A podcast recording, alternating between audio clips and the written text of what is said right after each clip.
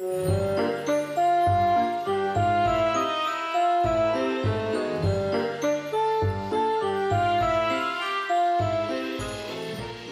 name's Alyssa. And I'm Vanessa. And you're listening to Dear Literature, a podcast where two friends discuss books, writing, and publishing. In today's episode, we'll be discussing some of our favorite works of science fiction, fantasy, and horror. As always, everything we discuss in this episode can be found in the show notes. Books mentioned in previous episodes can be found all in one place in the spreadsheet available in our link tree. But before that, Vanessa, what have you been up to? Hi, Alyssa. So, I read a couple of science articles this week the first is an interview from Electric Literature by Erica Forman for Dr. Chanda Prescod-Weinstein. The story of the universe is also the story of blackness. And it, like I said, it's an interview with the author about um, her book, The Disordered Cosmos, which is a book, you know, she works in physics, um, and it's dealing with these questions about the universe like, who are we? Why are we here? All these big questions but through the lens of blackness, through the lens of a community that has been historically excluded from science and ideas about the universe, especially in physics, which is really interesting. Like, I have some um, women of color friends who are working in STEM right now, and that's really exciting because you get an entirely new perspective of what it means to be in the universe that's from a, you know, a perspective that we haven't seen before. So that's exciting, and that's a big part of the book. Also, a major theme from what I understood from the, the article, the interview, is science and storytelling, and the way storytelling is so important when we're talking about these big questions. And um, something that Prescod-Weinstein talks about is is like the relation of storytelling to like ancestral like indigenous storytelling in communities of color and the way stories are told and what it means to even tell a story about the universe. Um, which again, like as a writer, that's really exciting, is applying a narrative to something that usually doesn't get a narrative. And uh, also, the interviewer is a poet, and thinking about the way a poet is engaging with this scientific research too in, in this book. And also just the fact that it's a book talking about physics, right? Like it's it's making it's creating a narrative, but it's also making that information available to people who wouldn't normally have it available. So yeah, a lot of interesting things going on, and I would I would like to read the book. That's super cool. I feel like I might have heard about this book before, but I think it's like looking at the universe through this particular lens is super important, especially like like being a woman in STEM, but also being like a woman in color in STEM who's been historically excluded from these spaces. This is super cool. And, you know, as someone who's never taken physics. Oh no, Alyssa. Yeah, as someone who's never taken physics, I got away uh, with not taking it. I'm very excited about this. Um, I was really on like a weird kick for a while though about uh, quantum mechanics. oh, Pro- that comes into this too, kind of. Yeah, like that's not like a main focus because that is a like subfield, but it's like I was on like a yeah. weird kick because of PBS and Nova for a while. But anyway, it's like sp- specifically, I think it's like also this is related to our conversation on I want to say 013 we were talking about Ed Yong who's a science communicator and you know being able to articulate these very complex ideas to you know a storytelling format that is accessible. Yeah to to quote the article um, or to quote the book specifically to borrow a word from the indigenous communities that my black ancestors likely hailed from i am a griot of the universe a storyteller. And so like you're thinking about this like very complicated story of the universe and how it emerged but you're also like framing that within like your personal narrative as well and thinking about that and that's also a major part of the book as well. I'm just really excited about that and the fact that we even get to be privy to this conversation. And again like the interviewer is a poet and like poets we know love nature but also are thinking about these things critically as well like like personal narrative and um, science and nature and all these things and how they intersect so that was cool. And then you said you had a, a couple of science readings for me this week. So what's your second rec? Well, if we're talking about quantum mechanics. Um, this one should be exciting. Alyssa, very hard SF article, or not, just hard S. Hard, hard S. S article. just hard science.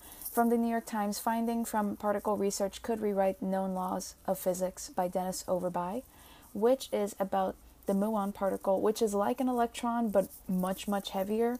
And it's the article is talking about how the muon didn't behave as anticipated in experiments, uh, which has huge implications on the laws of physics because it could mean we could break the standard model. And for those of you listening who did not take physics like Alyssa did, the standard model, I mean, it's like basically like everything we take for granted about physics, basically.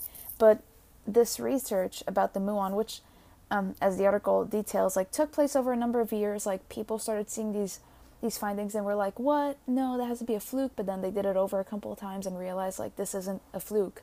Um, is that with this new research, we can actually get answers to the biggest questions of the universe, like what is dark matter actually? Like, can particles just like exist and like we can't see them, or like are they moving too fast and like that's why we like can't get a hold of them, but they're like passing through, but it's too fast for us to track? Like, all these interesting things are coming out of this research. And as somebody who took two years of physics, I was just like, yes. It was just like ringing all of my bells. I was like, this is exciting. Um, but yeah, I, I just think it's funny that physicists are like, we need to protect the standard model. But it's like you're doing all these tests to make sure that the standard model works, right? Like that's the whole point of physics is like repeating experiments to like make sure your research is right. But even though it's scary that laws that we have taken for granted can be broken, it's also really exciting because the standard model doesn't explain a lot of things, and we're like, okay, but what is that thing?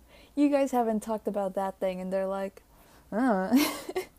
I mean, it's like, as far as I'm concerned with physics, if break the standard model and break what's known, as long as it's not like, you know, an impediment to engineering and any large civil infrastructure thing, right? Like, you know, yeah. if the building stays up, that's awesome. But if there's some quantum nonsense going on, like go off, quantum like nonsense. go off universe. go off, Ant Man. Um, but um, yeah, it's like these are these are okay. These are questions that have like implications on the very small scale because we're dealing with particles, but also on like the scale of the universe. It I don't think it's going to affect a lot of our day-to-day lives. Like the buildings will keep standing, the bridges will keep bridging, but um yeah, it's like we'll just like figure out like what the heck dark matter is. And there the article also mentions a ton of other questions. And I'm like, yeah, you guys need to figure that out. I didn't go into physics, so you guys have to figure that out. what do you have for me, Alyssa? What have I guess what have you read since we last talked? This is always a good question. Well, what I have for you today is a very fast read, and it is Is It Worth Reading If I Forget Everything I Read by Danika Ellis over on Book Riot. And like when is I this an ad? I know, like this is super both of us? I know. This is super short. This is less than a minute. But yeah, this is something that is a conversation in like the bookish community at large because it's okay, this is something that I'm personally not into, and this isn't a dig at anyone, but a lot of booktubers, because that's the content I consume a lot of, like at the end of the year, they're rushing to hit their goal of like a hundred books, so then they start reading poetry and like graphic novels to try and get through them quickly. Mm. And I just have some beef with that because of how then it's it's discounting those mediums, especially exactly. like poetry, you know, it has its like space in literature, but I think it's like I particularly take issue with trying to meet a goal by reading graphic novels mm-hmm. because then it's delegitimizing the graphic novel as a narrative format and it's like you know yeah. legitimacy isn't the goal of everything but there's a lot of pros of teaching graphic novels as literature anyway getting away from that but mm-hmm the point there that I was talking about with booktubers is the rushing to hit their goals. It's oh, I read all these different books. I can't remember what they are. And I think it's like, yeah, this definitely is a bit of an at for both of us because one of my goals at the beginning of 2020 was to engage more critically with the books I was reading. So, actually, one of the books that I mentioned later in this list is the first book I read in 2020. But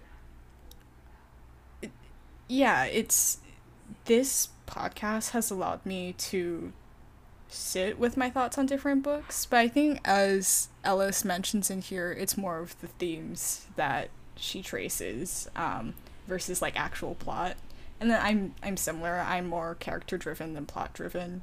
Um, but a quote that I thought was basically the thesis of this is what I do often think about after those conversations, though, is why I continue to prioritize reading when I don't seem to absorb much of it. What's the point of reading when you don't remember any of it? And that's, you know, the core of what this very short article is. So give it a read. Um, something to consider if you are someone who is a you know, sort of prolific reader or part of the bookish community because I think there definitely is a lot of pressure to read a lot of books, and I think some of that is self imposed, um, and some of that is just for the sake of content.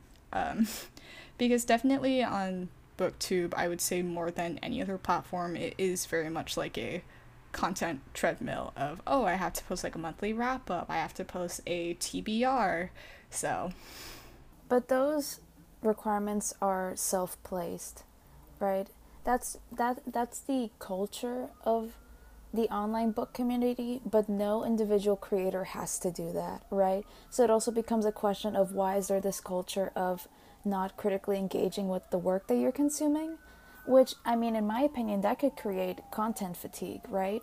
Like, I think we both experienced during this pandemic the um, unfortunate feeling of just not wanting to read anymore because we're constantly, because of university, but also because of the podcast and our personal habits, we read a lot. So, I don't know if you have experienced this. Maybe I'm just putting this onto you, but I've definitely gone through that feeling of not wanting to read anymore. And I think the solution to that is just to read more slowly, to consume less books, and to be very particular about the books that I'm consuming, and also thinking critically about them. Right? I think my new strategy now when I'm reading, and I think it's because of the podcast, especially like in relation to a lot of the stuff that we've been reading, I've been taking it very seriously for my own creative work. I think my new strategy is to treat books like textbooks for mm-hmm. techniques and for ways of exploring themes. And that way, the experience becomes more meaningful than just being like, well, I have to hit my goal, which I have been uh, guilty of. I'm definitely of the sort that likes to read a lot of books in the year, but I think I'm getting to the point where I want to consume more mindfully. Yeah, and like we took a month off, um, a month off at the end of last calendar year, end of 2020. And I was like, I'm gonna read all these books. I did not pick up a single book over winter break. Me neither. I was just so tired, and it was a combination of the podcast as well as like just classes. Because mm-hmm. I especially find that when I'm reading for classes, because I'm also in two courses right now where one of them I'm reading a book a week and they're honestly not books I'm interested in for both of these classes. Yeah. So being forced to like, oh, I have to read these for school while also like reading stuff for the pod, it's like uh, the last thing I want to do on my break is read. So I get that. I think that's also definitely a problem that we're dealing with because we're university students mm-hmm. is that the funny dichotomy is that we're supposed to be critically engaging with this work because we have to talk about it four hours a week, but at the same time, um, this is work that we don't want to critically engage with a lot of the time, so yeah. we just end up rushing it. Like, I, I, I won't say that about every book. I've read a lot of fantastic books this semester, and I'm very grateful for the opportunity to read them. But not just the books, it's also like the academic readings, you know, like the literary criticism or like the the scholarly work that you don't want to read. like, yeah. And it's so like emotionally draining because we're constantly consuming new things every week. I feel like I spend like maybe like 20 hours of my week reading and like I don't think that's an exaggeration to say. Yeah. yeah. and Um, I mean, it's also like personally, I'm not complaining about the amount of reading. It's just it's going. I'm just walking through more like, more so my process and my relationship with reading, and something mm-hmm.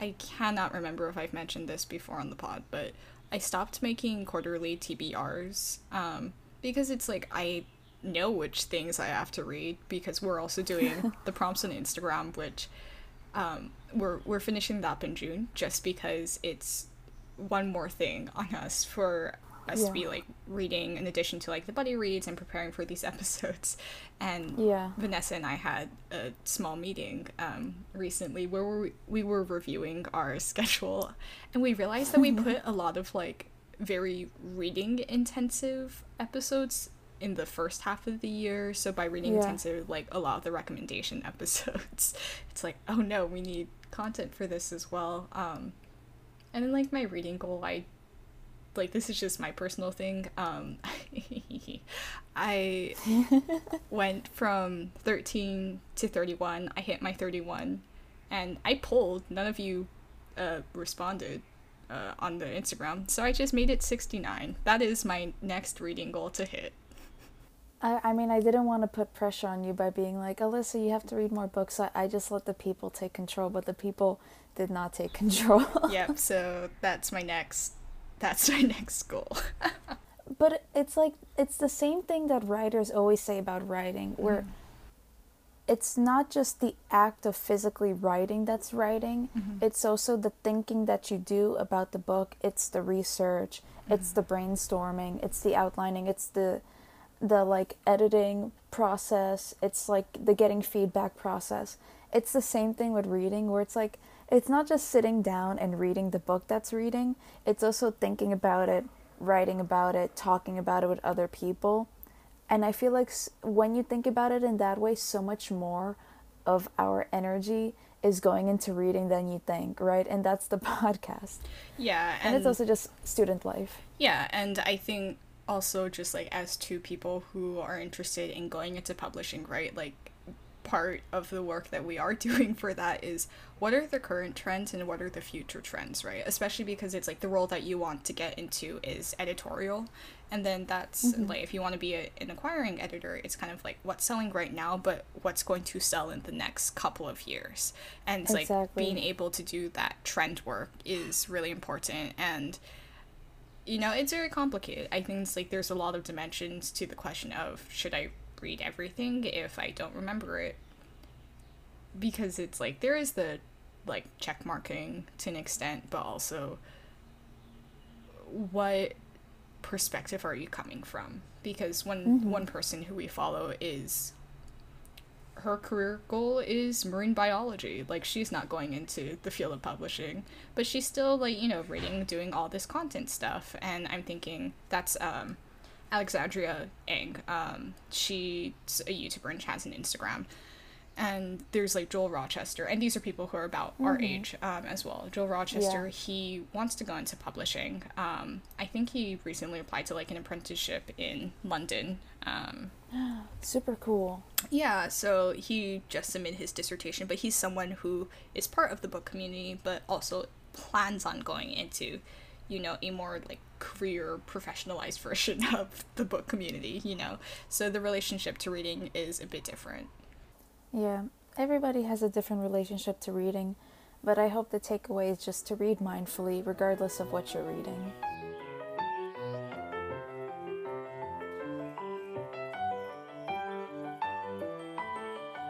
Getting into today's recommendation, you may have noticed the release date. It is May 4th, aka Nerd Day, aka May the 4th be with you, despite my. Yeah, despite my having only watched one Star Wars movie, uh, I'm more of a Star Trek fan. Anyway, but uh, today. Okay, this is where we. This is where we. This is where we were. This is where we diverge. Ba, ba, ba, That's my Imperial March. You know which side I'm on. It's okay. There doesn't have to be sides. There doesn't have to be sides. There doesn't have to be sides, but as I we can coexist. Yeah, we can coexist. I will still. Yeah, yeah, it's fine. It's fine. But why did we have this conversation? I don't know. it's like why are we starting imaginary beef? Like we actually don't care that much. the thing is, is that above all, the plot twist is that I'm a K-pop stan. Like that's the ultimate fandom. So like, who even cares? Yeah. Okay. Happy May the Fourth, people. Yeah, and we were just really enthusiastic to recommend some speculative fiction, and this is all encompassing science fiction, fantasy, horror, magic realism, all the subgenres. And kicking us off, we have Vanessa with a first contact story. My first contact story is The Three Body Problem by Cixin Liu, translated by Ken Liu, and the writer's name is spelled C I X I N L I U. Uh, and this is from Tor Books. So you know it's going to be sci fi. Um, so, this book, we start off with the setting of the Cultural Revolution in China, which, if you're not really familiar with Chinese history, it's very complicated, but like the basic thing that I want to say is that it was a period of incredible political upheaval and a lot, a lot of violence, and a lot of that violence involved scholars, scientists, writers, and other people of the upper crust of academia being targeted by the state and soldiers of the state. There was a lot of internal violence and um, just a lot of a lot of uncertainty. And we start with that uncertainty with this opening of the book where we're following the trial of this one academic, uh, Ye Zhetai, and he is killed by student militants in the university. His daughter, who is also a scientist, is a part of this um, this like targeted group as well, and she is given the choice to either be sent to a forced labor camp or, or become a part of this super secret government project. And she chooses the government project and she gets isolated high in the mountains working on some weird tech okay? We flash forward a lot of years later i'm pretty sure it's the modern day and we're following this guy uh, wang miao and he is a nanomaterials researcher, so he's involved in the same sort of uh, stuff relating to physics as the other characters that we are introduced to earlier. At this point in the story, physicists across the country are dying by suicide, including um, the daughter of the scientist that we meet at the beginning. His daughter is named Ye Wenjie, and her daughter is named Yang Dong. So Yang Dong dies by suicide uh, leaving her very old mother at this point alone. Wang feels bad. He takes care of the mother, but he's also searching for the reason why these uh, physicists are dying by suicide, and he realizes that the laws of physics are falling apart. Bingo. Um, and then slowly becomes involved in this intergalactic conspiracy. There are aliens in this book. Kind of. You'll see what I mean when you read it. And uh, the title, The Three Body Problem, comes from the name of a game in the book that Wang tracks down where people are people on this distant planet called Trisolaris are trying to pro- progress civilization in the way of any like of those humanity building games like if you've heard of civilization or you know like any of those like phone games that you get ads for like in the middle of YouTube videos like you know like build your kingdom sort of thing. It's that but it's on this planet called Trisolaris. And the question is is Trisolaris even made up? Are there real life implications of this game? So we're dealing with nanotech, uh, Chinese history, um, video games and virtual reality, aliens, um, communication with other intelligent beings. This is like hard sci fi. Like, this is like rock solid sci fi. Like, like I just said, there's so much science in it but I, I think it's so much fun and it's the first book in a trilogy. I will pick up the other books eventually because I, I need to know what happens. But content notes for murder, suicide, violence, state sanctioned violence, and torture. But a really, really good book. So this is my best friend's favorite favorite series, and at some point uh, during like my senior year of high school, he explained what happened to me because I'm like, it's hard to SF. I'm not gonna get to it. I really might pick this up again. He explained it to me, but you so know, it was high school. We repressed all those memories, so I, I really truly don't remember. Um, oh no! But this is really exciting. Um, so, yeah, and uh, Ken Liu is a translator, but he's also he, and he's translated like a lot of very popular contemporary um, Chinese science fiction. So there's a lot of other work that I want to read, and I definitely want to pick up this trilogy. And again, we're talking about the Three Body Problem by Cixin Liu. Yeah, I mean, back to quantum mechanics, it's just popping up everywhere in this episode. Yeah, like, as somebody who like knows a little bit about this stuff, but definitely not enough as the literal scientist in this book, I think both the writer and the translator did such a good job of making this accessible to us. And like, yes, it takes a little bit of work. It is a denser book. I wouldn't recommend this to like a teenager. Um, admire your friend, our friend, for doing that um, at such a young age. Because even now, I'm like, wait, what? but it, it was enjoyable, and I and I hope people like it. What about your recommendation to us, Alyssa? I would like to recommend, but I also have to acknowledge that my neighbor has decided that it's a good time to cut wood, so sorry if you hear that in the background. but my recommendation is a short story collection, Exhalation by Ted Chiang, and this is from Knopf. I'm so mad whenever I read his work because it's so good. it's so good. I feel that, yeah. This is the second collection from Chiang. His first collection is Story of Your Life and Others, and the title is the the uh, title story is the basis for the movie Arrival, which uh, read the story. I when I read that for the first time, like I'm insulted because it's so cool. Um, That's my favorite alien movie. It's, it's my favorite. It's so good. But Exhalation, there are nine stories in here, and they're ranging from flash fiction to uh, the story that's my favorite, which is basically a novelette within this book. Yes. And we're getting a lot of different topics. So we're getting kind of like theoretical of. Um, let's see, I'm trying to figure out how to describe this because there's a lot of topics that are covered here and it's very much speculative where it's like we get some space stuff but we also get um, my favorite which is the novelette the life cycle of software objects and this is exploring like this is a story that happens over many years and this story we're getting um, kind of a topic that i'm personally very interested in of the idea of virtual and physical worlds and it's like I'm using specific language there because I think there's a tendency to say the real versus the virtual and the you know mm. suggestion there is that it's fake but it's like no it's all real how someone interacts with this is real and i think more people are starting to get that with like social media and just relationships people build online. Um, but these are really really really excellent excellently written stories.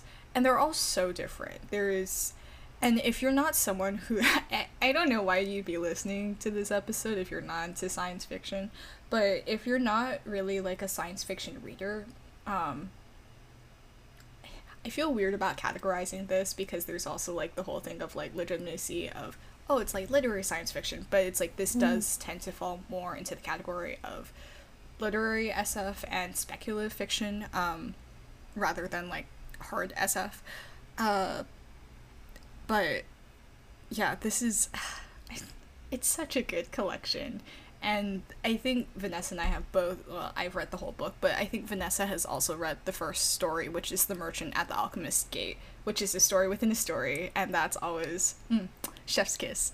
But you, you pick it up because I will always recommend this. This is a go to when people ask me, oh, so what book do you recommend? You know, we, we talked about this at the top of the show of uh, why read if you can't remember what you've read. I remember reading this book. It's good. Pick it up. this is always a go to. A miracle. Um, yeah, I, I was going to say that I, I read The Merchant and the Alchemist's Gate. Such a good story. I feel like I always think about that story also just the way that Chiang isn't afraid to write about like people who are different from him, times that are different than the ones that we're living in, technology that is often treated as like like weird and kind of like ooh science fiction you know like he's like like you said like i don't want to i don't want to make it into like well it's literary science fiction mm-hmm. therefore it's like valid but he's like the way that he writes with such confidence about the worlds that he's building and how convinced I am of like every reality that he paints. I'm like that that's like the skill that I am trying to pick up. That's what I meant when I said that I am trying to read things as textbooks and and learn from them creatively. It's like that's how I feel when I read Chiang and I'm just like, ah, yeah, it's about time to pick up Exhalation. Yeah. Yeah, he is one of the writers where after reading his work I'm like I guess I gotta write, you know? it's like, well, what now? Moving into our fantasy section of this episode, what do you have for us? We have removed our astronaut suits and now we are going to don our wizard hats. And we are going to The Near Witch by Victoria Schwab from Titan. Victoria Schwab publishes under Victoria Schwab for her YA. So this is YA. It's the story about this strange little town called Near that had a history with a very scary witch, and that witch's memory continues to live on in the form of basically ghost stories, right? Like tales that they tell the children of the town, like, ooh, the Near Witch is gonna get you. Um, and she has that like very deep imp- like impression on the town's collective memory. And many years later, a stranger appears in Near, and children start disappearing again. And the question is is the stranger involved in it? Is the stranger possibly even the Witch of Near, or like a manifestation of her? Is the Witch of Near back? Um, and it's about the protagonist Lexi trying to figure this out, siding with the stranger, but also like knowing that weird stuff is happening.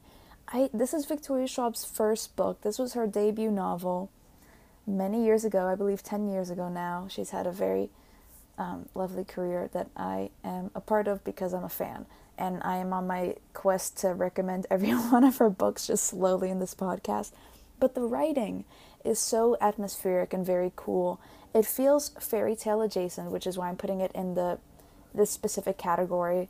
Um, I mean, we have witches, we have like uh, wards against witches. You know, like how do you defend against a witch, and like all like the weird, like all this like cool folk magic. Um, and again, it's set in this small town, like a very traditional fairy tale setting. We have the archetypal characters of the stranger, the teenage protagonist coming of age, um, the elders of the town acting as the council, um, a lot of like fantasy um, tropes and archetypes, but not in a way that feels boring. I quite liked it. Um, and we have like the spooky landscape that feels alive, uh, calling all poets, let us rejoice. And um, it's her it's her debut novel like i said and you can see her voice in it so clearly but also reading that i think just like around the time that i i read vicious i think i read vicious and then like a little bit after i picked this up and i was like wow like you can see her growth and like not even like vicious wasn't even like that far off from this book and then like reading Addie LaRue like a few months ago and like thinking back to me experiencing the near witch and just like seeing that growth again. Ugh, just like you go writers, writers who just keep growing, you go. And I guess like content notes on this for, you know, kidnapping and missing children. But yeah, kidnapping violence um yeah, uh, like I always hesitate to say this because it sounds like a video game, but like fantasy violence, you know? Yeah. And like kidnapping, um, imprisonment, I think happens at one point. Um, I'm I'm probably missing a couple, but those are the major ones. Yeah, I think this book might offer me. I think this book might offer me what I was hoping for with that other duology. Um, I, I'm not. I'm seriously not trying to be shady because, uh, yeah, but I I am intrigued by the, you know, fairy tale adjacent, where I think what's attractive about fairy tales is that they were perpetuated for a reason, and it's like those type of stories are supposed to be warnings for children. Um, mm-hmm. And taking those elements of, uh, oh my god, I I think La La La La La Llorona. You know, I can't pronounce it. I'm sorry, but you know, like the it, it's a um I think it might be Mexican and like some like South like Oh, La, La, Llorona. Thank you. The Uh, you mean the the the crying woman? yes, the crying woman. The ghost. Yes, yes. We got there. La Okay. Llorona. Keep so going. Sorry. Oh God. Um, but it's like how she is an omen of like, don't go near water because it's like you know if Mhm. there's a creepy woman there, it's like that's a strong deterrent. But it's like there's the more like realistic thing of you don't know how to swim, it doesn't take much to drown. Just three inches of water, if Mhm. your face is in the water, you're gonna die. So I think it's like stories like these, fairy tales, I'm very intrigued by from that element. So I hmm this is going this isn't going to be on like the the close TBR, but I think I might add this one to the TBR. Yay! You know what's interesting is that this book went out of print Mm-hmm. not too long after it came into print, which was like Victoria Schwab spoke about this. Like it was it was very hard, like especially if you have this lifelong dream of becoming a writer and then your first book gets out of print after a while. It's very sad, but it came back into print because she's been so successful in recent years, and she wrote this. I believe it's a preface that she wrote for the book, and she talks about like at the end of the day, this book is about fear and how like poisonous fear is, and we're thinking about the stories not just that we tell ourselves but the stories that we push onto like situations and narratives. Like why do we have this idea of what a witch is? Like where is that coming from? And also like is that even what's happening here? Like and the same thing with the stranger. Like why do we automatically assume that the stranger is something to fear? So like i think that is a that is a theme that is ever present in our times like something that we can always relate to is um, fear and how damaging it is Just a brief note on what you said about this book going out of print and um, at the time this being a debut novel. A statistic I saw recently, I can't, I don't know what article this is from. This was tweeted by Alexander Chee, who is a pretty well-known writer, but in 2020, 98% of debut authors sold less than 5,000 copies of their books. So if you are someone who is able to buy books right now, you know, buy from debuts. Just look debuts in 2020. Buy from writers you don't know. Find this like book that sounds interesting to you. If you do have that income, um, do that to support debuts. This is the hardest of times to be debuting. yeah yeah it's really hard. Yeah support writers. That's all we gotta say. Uh, what about you alyssa? What is your fantasy recommendation? So, not a book, spicing things up. great. Um, for you, I have Heaven's Vault, which is a video game produced by the company Inkle. And this is a puzzle adventure. And I'm categorizing this as fantasy in the same way that Star Wars is a science fantasy and not actually science mm-hmm. fiction. And say it louder for people in the back like, okay, you cannot fight me on this. I know that this is more of like a mild take at this point because a lot of people have talked about this as science fantasy. In the words of mm-hmm. N.K. Jemisin, what is the Force? It's magic. Well, okay, not a direct quote, but you know, she also supports this. And and um, speaking from uh, Victoria Aveyard, we got typical. This obviously I'm paraphrasing, but Star Wars is more of a fantasy than science fiction story because we have the traditional fantasy archetypes of like the hero farm boy, the scoundrel, and the princess. There you go. What else do you need? Okay, It's a fairy tale. But anyway, talking about Heaven's Vault. Uh, in this, players assume the role of Aliya Elasra, who is an archaeologist tracking down the lost roboticist Janniqi Renba, and she has a robot sidekick named Six. So, the primary gameplay element in this is deciphering and learning an ancient language from artifact fragments that you find by flying around the galaxy. And uh, it's really cool, just the world building. And also, if you're someone who doesn't really play video games, this isn't like a video game in the sense of like there's a lot of heavy um, gameplay elements. It's like it is primarily you're finding things, you're walking around, you're finding things, and you're translating. And then it has such a fascinating language system, and the music is gorgeous. Typically, when I'm playing video games, it's also like the types of games that I usually play um, are a bit different than this. I'll listen to a YouTube video or audiobook or do something else, but this entire game, I I just listen to the music because it's gorgeous. Nice. As you know, I'm I'm a pretty serious language learner. I really like learning languages. I think a language based game is really interesting. Also ties back a little bit to Arrival Mm-hmm. and um, the story that it's based on because language plays a big role in that. Yeah, like deciphering and, and learning about this um, ancient civilization. And there's robots. It sounds really cool. Yeah, and I think it's also intro- there's a lot of kind of like socio-political elements of this that like Mm-hmm. personally I, I there's so much more that could be done and it's like analysis that could be done of it but it's like what's present is really interesting because Aliya as an archaeologist it's actually kind of a bit blasphemous and her traveling because there is a religion built around um, what's known as the rivers which is how people get around to different planets and there's that element of it. And the language in question it's based on chinese and well it's not based on chinese but in um, like chinese and uh, egyptian those are uh, logographic languages. So they're based on what the character looks like. It's similar to like the meaning Right. of it. Um, and that's what the language is in this. And it's Super cool. yeah, it's really cool. Uh, I believe it's now available on Switch. Um, yeah, but this is this is just such a world that I'm thinking of, especially with in relationship to my own project, of which is a speculative poetry collection. Right. Um, Right. thinking about like what does it mean to revisit these ancient these ancient things when Mm-hmm. no one's really interested in the old. Right. And how do you do that in a format that isn't just a book, right? Not just a novel, but in different formats like a, a video game or a poetry collection. Oh yeah, I guess like specifically the reason why I'm recommending this and like this bookish podcast is because video games also definitely have the potential to be serious narrative formats and there's a lot of interesting things that go on because it's not just the written text, it's also what are the design elements going into this? What are the Right. music elements?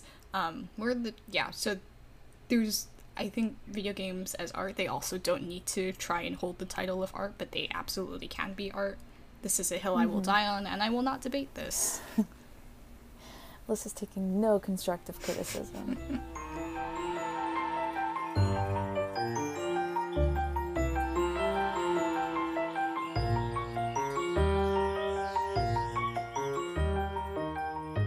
With that hot take, we're moving on to the horror section.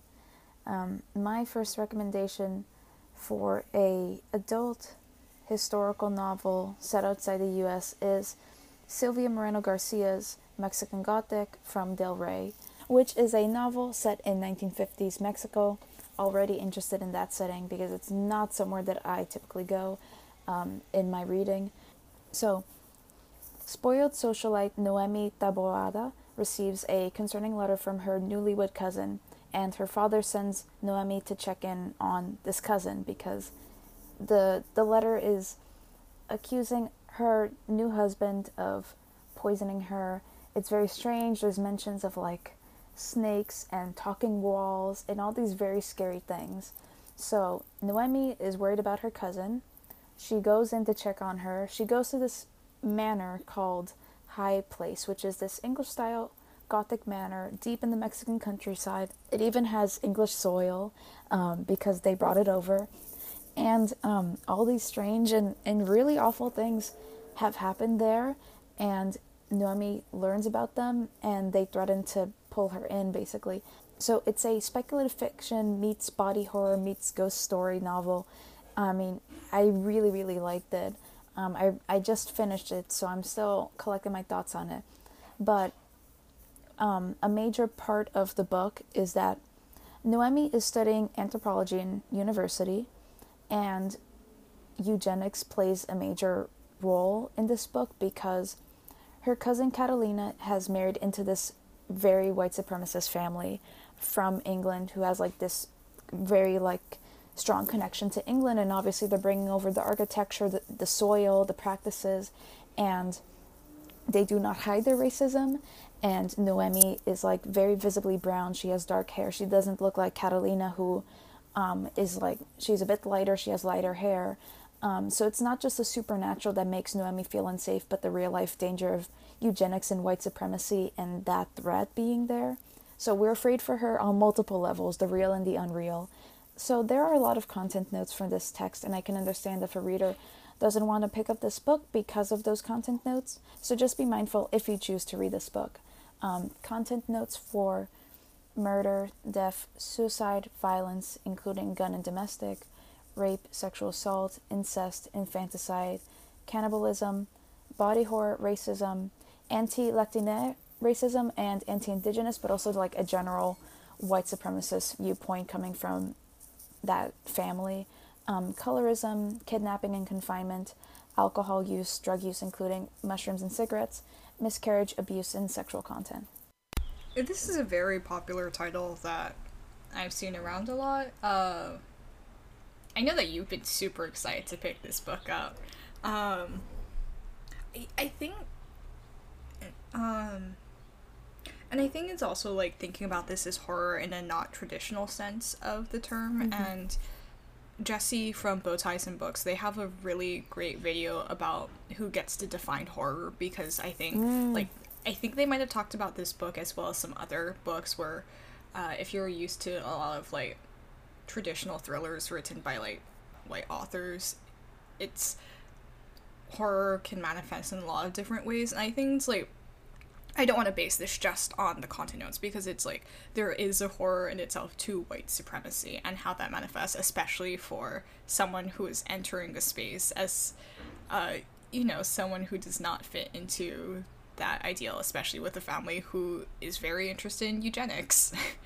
Thank you for bringing that up because I recently got to read a chapter from Darkly Black History in America's Gothic Soul by Leila Taylor, who is a fantastic writer, and I'm dying to pick up her book. It's just so good. The first chapter was so good, and she visited one of my classes to talk about Afrofuturism, Afro pessimism, and also Afro Gothic, and like that possibly being a new thing. But what her book seems to talk about, just from reading the first chapter, is how Southern Gothic emerges from slavery. Like, that is how the Southern Gothic is allowed to exist. You can't have that big manor without slave labor. You can't have, like, you can't have the ghost without the actual ghost of slavery haunting the text and haunting the land and the way that has implications on the work that's being produced in that genre. So, thinking about the English Gothic in relation to the Southern Gothic, but also in this possibly new um, subgenre of um, Latin American Gothic, it's haunted by, and this the text also talks about this. It's haunted by the exploitation of workers. It's haunted by the uh, co-opting of indigenous culture and also its destruction. It's based on, it's based on colorism. It's based on eugenics and like the way those are playing a role in this too. Like the what's scary isn't just the supernatural element, it's not the ghost or like the thing that's hiding behind the walls. It's also like the very real horror of real people and people in power. Um, and that plays a huge role in this because Noemi is in a position of she doesn't belong and she's made to know that. Um, I think it was a really great exploration of all those ideas and the way the Gothic can play a role in stories not centered on England or even like on a white protagonist. Like, how do characters of color interact with that? The next book is a book that we read together, but Alyssa, do you want to take this recommendation away? Yeah, wrapping up this section of the podcast, we are bringing back a podcast favorite, which is The Diviners by Libba Bray, and this is from Little Brown Books for Young Readers this is the book and this is the series that got me back into reading series, and I wholly blame Vanessa. Um, this is actually the series that we used as our like practice episodes. You will never hear these episodes, by the way, but we use these never. as like our practice episodes to get used to like talking about books in this format. But this is a okay. Sorry, Vanessa helped write this up, and she's calling it the first book in the quadrilogy quadrilogy, quadri quadrilogy, quadri- quadri- I that is what the internet says. Okay, I have a tendency. Are you gonna say tetralogy? I was gonna say tetralogy or quartet. Oh, I love Quartet. I do love Quartet. That's cute. This I is just when you look up when you look up what is a four book series, Google says quadrilogy. Okay, well, that's besides the point. We're just having a bit of a linguistic battle here. But in this book, we are following Evangeline uh, Evie O'Neill, and she causes a bit of drama in her small Ohio town and is sent to New York City to spend time with her Uncle Will, who is the manager of a religious slash occult studies museum nicknamed the Museum of the Creepy Crawlies.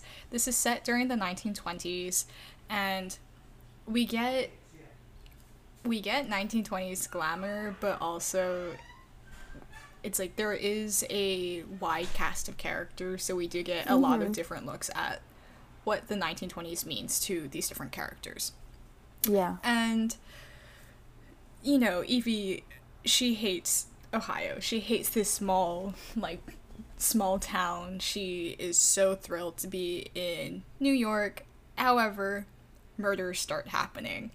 And um, there's implications that there's some sort of occult thing going on. So her uncle Will is pulled in to join the investigation, and Evie tags along um, to catch the so-called Pentacle killer.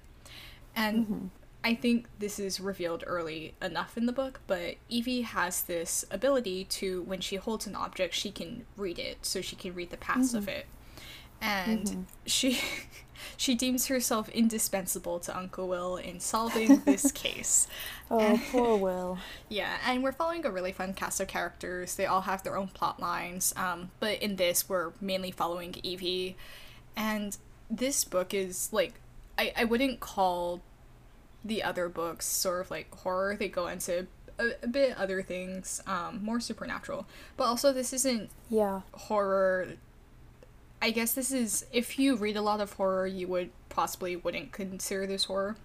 If you are home and it is dark and you're listening to this on audio because there's a bit of a sonic element going on, it's creepy. It's very creepy. I was I was spooked. Um, You know what else is creepy? When you're reading this, the paperback version, and then you get up to get some water and you think that you're hearing the creepy song from the book play in your hallway and you're like, nope, I don't actually need that water. I'm just going to go back to bed. It's creepy in all formats. yeah, I I feel so bad because it's I'm forgetting who the narrator is, but she's an excellent narrator. Um, if you're someone like Isn't me, where January Jones? yes, wait, January January LaVoy, January LaVoy. January. You tried so hard. halfway there. yeah, teamwork, one brain cell. Um, Oh. but it's narrated by January LaVoy. These are larger books, so if you're like me and you have difficulty getting through large casts of characters and larger books, highly recommend. She is an incredible narrator. And content notes for murder, violence, uh, body horror slash gore, racism, anti-black, anti-Semitic, as well as like general white supremacy, um, domestic abuse, rape, alcohol use, drug use, and uh, specifically cigarettes and abortion. But this is a book that Vanessa and I always talk about, and also specifically, we will say, we we will unintentionally use like slang because a lot of slang comes up in here. And if you're someone who's like kind of gets bothered by like a lot of like period slang use and it's like oh it feels ham-fisted then you know you might not enjoy this but there's so many things where after reading this i kept saying it's like On the level. yes i keep saying on the level and i keep saying jake Yeah, it's Jake. yeah Or Jake. Um, yeah, I use that internally a lot too. Like, but I say it in the way of like one of the characters. Like, you know, the character that's always saying like on the level, like in that way. Like i keep saying always that say I, like yeah her. yeah like I just hear her saying it in my head. I mean, I totally get the point of like if you're a person who doesn't like the like this is a period piece like description, a lingo, etc. You might not like it, but I think Bray did such a good job, and these books took forever to write. Like this whole series, Yeah. I'm pretty sure it took like ten years for her to get through the whole thing, or like eight. Each book took a couple of years to get through because there's so much research that goes into like and also the 20s are a little bit like far back in terms of like our research. So like not a lot of records are always there. Like we do have photographs and we do have like films and stuff from that time. And obviously like it's not far back enough that we don't have any historical like like um what's it called? Like records primary documents yeah primary yeah like we we don't have like it's not like we don't have any primary text but it's like it's you know it's hard because New York City especially has changed so much since then that it's it can be difficult to see the city in that way but i think she did a, a really great job. Yeah and i think it's also like we get more of this in the following books but beyond the glamour of that's often memorialized and spoken about like in the great gatsby like that is somewhat what we're following with evie but we also get mm-hmm. a lot of other characters who are not privy to this glamour because of like race and right. class right exactly I think that's also really great too. Is we have um, a cast that represents a lot of diversity in terms of experience and perspective. And yeah, they're experiencing different kinds of New York, and we see that especially in like the second book, um, because we get introduced to more neighborhoods and like really see what life is like there. I know, I know, the Lair of Dreams, unmatched, Lair unmatched Dreams, because yeah, is my favorite book in this series. I mean, I think Vanessa and I both like absolutely love this series, but we also have a lot of a fair amount of criticism for it. Yeah, yeah. But I think it's just like love your darlings, and also it's like it is possible to love a thing and be critical of it. yeah. Lair of Dreams supremacy. Yeah. Who's with me? Yeah, Lair. Okay, Lair of Dreams is the best book though. Like I will not. I will also not accept criticism on this. I heard. I heard one of my favorite booktubers. Like, I, I think she's just hilarious. I disagree with a lot of her book taste, but I think she's great. um, she was ranking these books, and she ranked the third book the highest, and I oh my strongly God, disagree. I genuinely you? think that is the worst book in this series. It, the third book falls into the sophomore book slump. But yeah, of like, what are we doing here? We don't know. Let's try to figure it out over 200 pages. Yeah. Okay, but again, we were talking about The Diviners by Libba Bray. Is that it? Um, closing out our episode today, we have some reading recommendations. Vanessa, what do you have for us? Today, I have a very special podcast recommendation. All my podcast listeners, put your hands up. We have The End of the World with Josh Clark from iHeartRadio. If you've heard of Josh Clark's name, it's because he is the co host of one of my favorite podcasts, Stuff You Should Know. And this is a fantastic podcast about all the ways humans might go extinct. Yeehaw! Um, so basically, the premise is that um, we as humans could have like a really incredible future with all the technology that's progressing and increases in quality of life in a number of places around the world. We could have an incredible future, but we need to get through the next 200 years and um, to be able to do that. And so so, um, this is a 10 episode deep dive into all the ways humanity's future might go, and also dealing with all the dangers that we haven't encountered yet, but we are going to start encountering or we might encounter. So, it's very possible that if if we are actually alone in the universe, um, and if we don't survive, all intelligent life in the universe is going to die out because it dies with us too. So we have not just a responsibility to ourselves, but to the universe, you know? So, topics include the Great Filter, AI, and natural risks like climate change. Um, and it makes you want to do your own research. That's what I really loved about this podcast. I was afraid. I was like, this is going to really get me in a really a deep depressed spot because it's dealing with all the ways that we could die as a civilization or as a species. And it's actually really comforting to know the research and know possible solutions and like the fact that we just we really just need regulation on things. We need to regulate ourselves. We need to be better managers of our time and resources and of ourselves and just take responsibility for things. And yes some things are unknown but you know what? That's okay. We just need to do our best is basically the whole thing. And it was really comforting. And like I said, it makes you want to do your own research into all these things. And I mean, this podcast inspired a number of space poems. So thanks, Josh.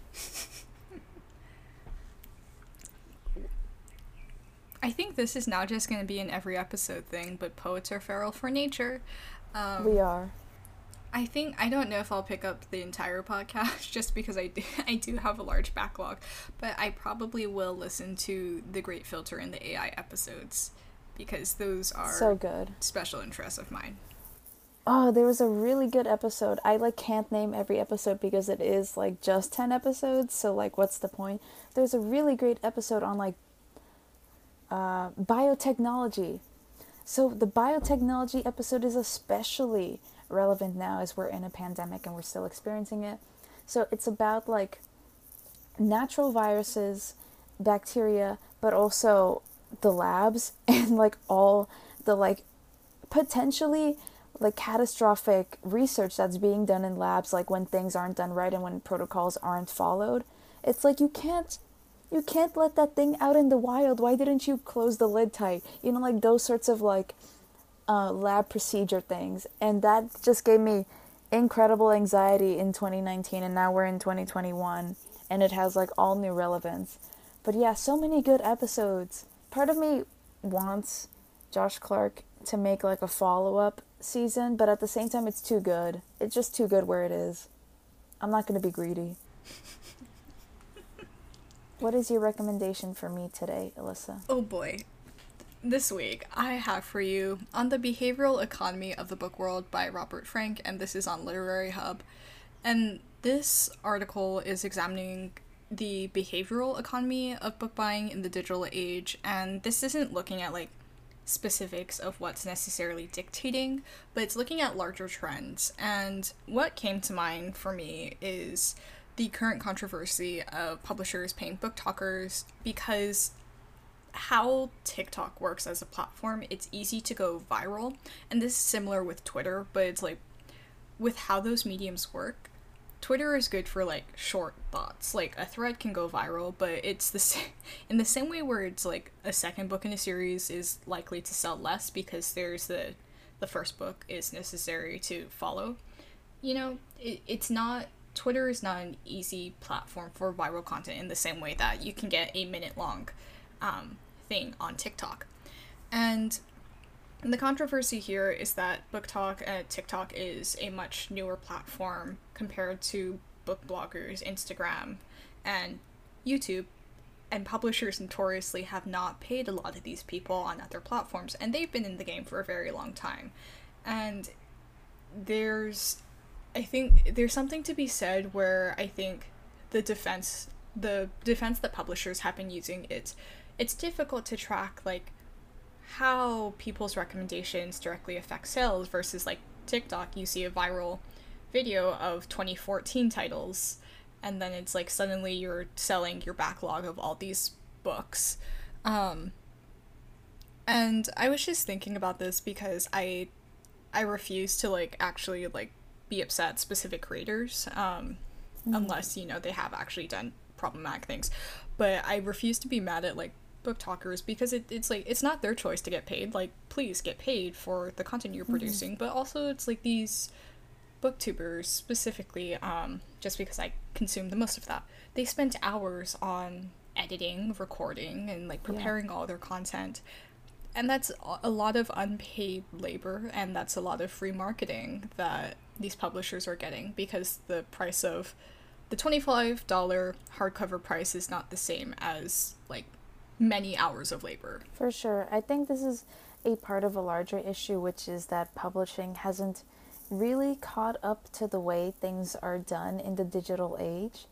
And not just in the way of like, oh, they don't have like audiobooks for this title or like ebooks for this title. It's bigger than that. It's also like how do you how do you deal with questions of labor that are going on in various industries, right? Like because of the gig economy and how things work and like what qualifies as labor, what doesn't, um, and like the excuses that are being employed for that.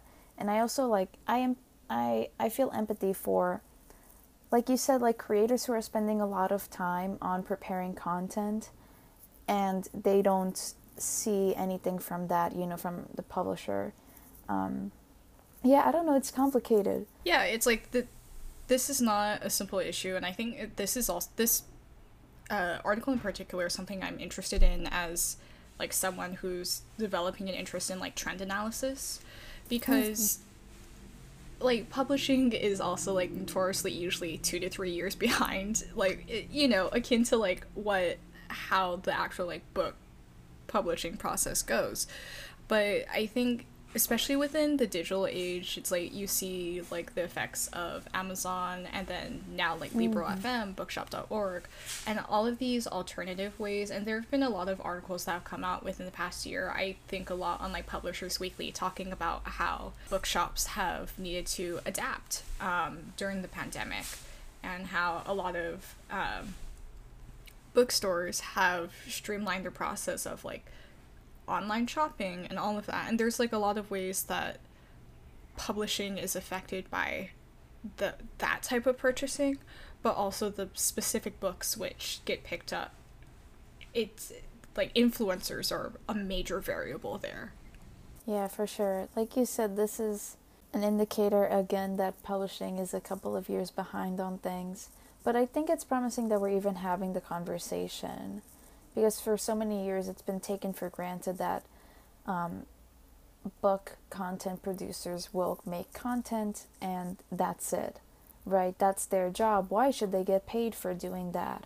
Um, and I think now we're questioning that that thing that we have taken for granted for so long, and hopefully, um, we'll come out with a better idea. I don't know what the solution is, but I think it's important that we're even having the conversation in the first place. Yeah, I think it's I'm a lot less optimistic. I don't know. I just because it's like my thoughts on publishing are also like publishing is a very small sector of culture. And it's like the trends that we're seeing in publishing are reflected in a lot of other industries. But, you know, publishers get to decide what money they what money they put behind different books. Like bestsellers list are more or less fixed because it's like, oh, here's all the money we're gonna put into marketing this book. Um, yeah, and yeah, that's a big issue. yeah, and like we're both fra- fans of the Try Guys and Ned and Ariel Fulmer. They recently announced their cookbook is coming out, and something that like if you're not familiar with publishing that's mentioned in the video that they have about this is the agent closed out their auction deal. It is unusual for a book to go to auction because that means that enough publishers are interested in it that they're offering competing deals. Um, exactly. so it's like there's going to be a ton of money behind that because the Try Guys their book, um, The Hidden Power of Fucking Up, that came out 20 that came out 2019. That sold ridiculously well because they have right. an online following because yeah, it's because they have a platform. And that relationship with publishing is very different than a lot of debut authors who don't have that built-in Right. platform. And also this is just another thing that I've been existential about recently, but the Oh, no. way that young writers are now basically being forced to be online and being forced to be present Yeah. online to have their own brand, quote unquote.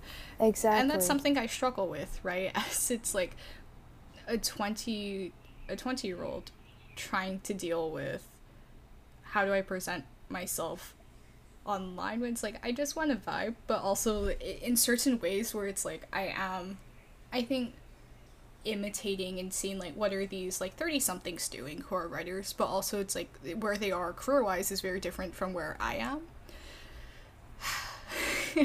Yeah, that's a big question. I think we see that especially because we're poets, and a lot of the writing on that, like, like, a lot of the writing that we see on the internet, especially on Instagram, is like short, uh, Instagram poetry, pop poetry, um, and that's the way people are communicating a lot of the times, like, in like that sector of poetry, and it it becomes this question of do do I post my poetry, right? Like, do I share my work online in that way? And like you said, there is this pressure of like, well, I have to like build a brand so that a publisher will like pick up my book, and if they if I don't have a platform before like I start publishing or, or like try to start publishing, I'm not going to get it. Like that's already just like another stressor on top of like the million other stressors of wanting to be a published writer is this idea of having a platform. Yeah. because it's like that is I don't know, because publishers have this weird fixation from what I've watched from like a lot of different like YouTubers who end up writing books, publishers are very fixated on like how many subscribers do you have, it, but like not really understanding how subscriptions vary from viewership and like engagement. Where Yeah. yeah, I think something I've noticed, like most notably, just because it's different from a lot of the other publishers, Bloomsbury on Instagram, they've really been utilizing Reels. And what I'm thinking about in regards to that is the focus on audience there is much more on people who are like native to the platform and are within that. Because it's the type of humor and like a lot of the audio is like TikTok audio and that's being ported over into this content and that's interesting to see from like the primary the primary platform of a major publisher of a major corporate publisher Cue um, sad sigh. I don't know. I just feel like it's a another thing that we have to think about. I just want to vibe. it's like I want to like go into my cave with my bat, write my spec fic, and then like be a hobbit while I send query letters to agent, being like, "Take me, take me, please, pick me You know, like, choose me pick love me, me. pick me, pick me." It's the kickball field all over again, but um, and not have to deal like again like this whole other pressure of like creating community where there it's like oversaturated with content really like mm-hmm. all of these platforms are so full of like the same type of content of like in the book community at least i don't know but q crisis Yeah, I, it's it's so complicated. It's so complicated. Ugh. Ugh.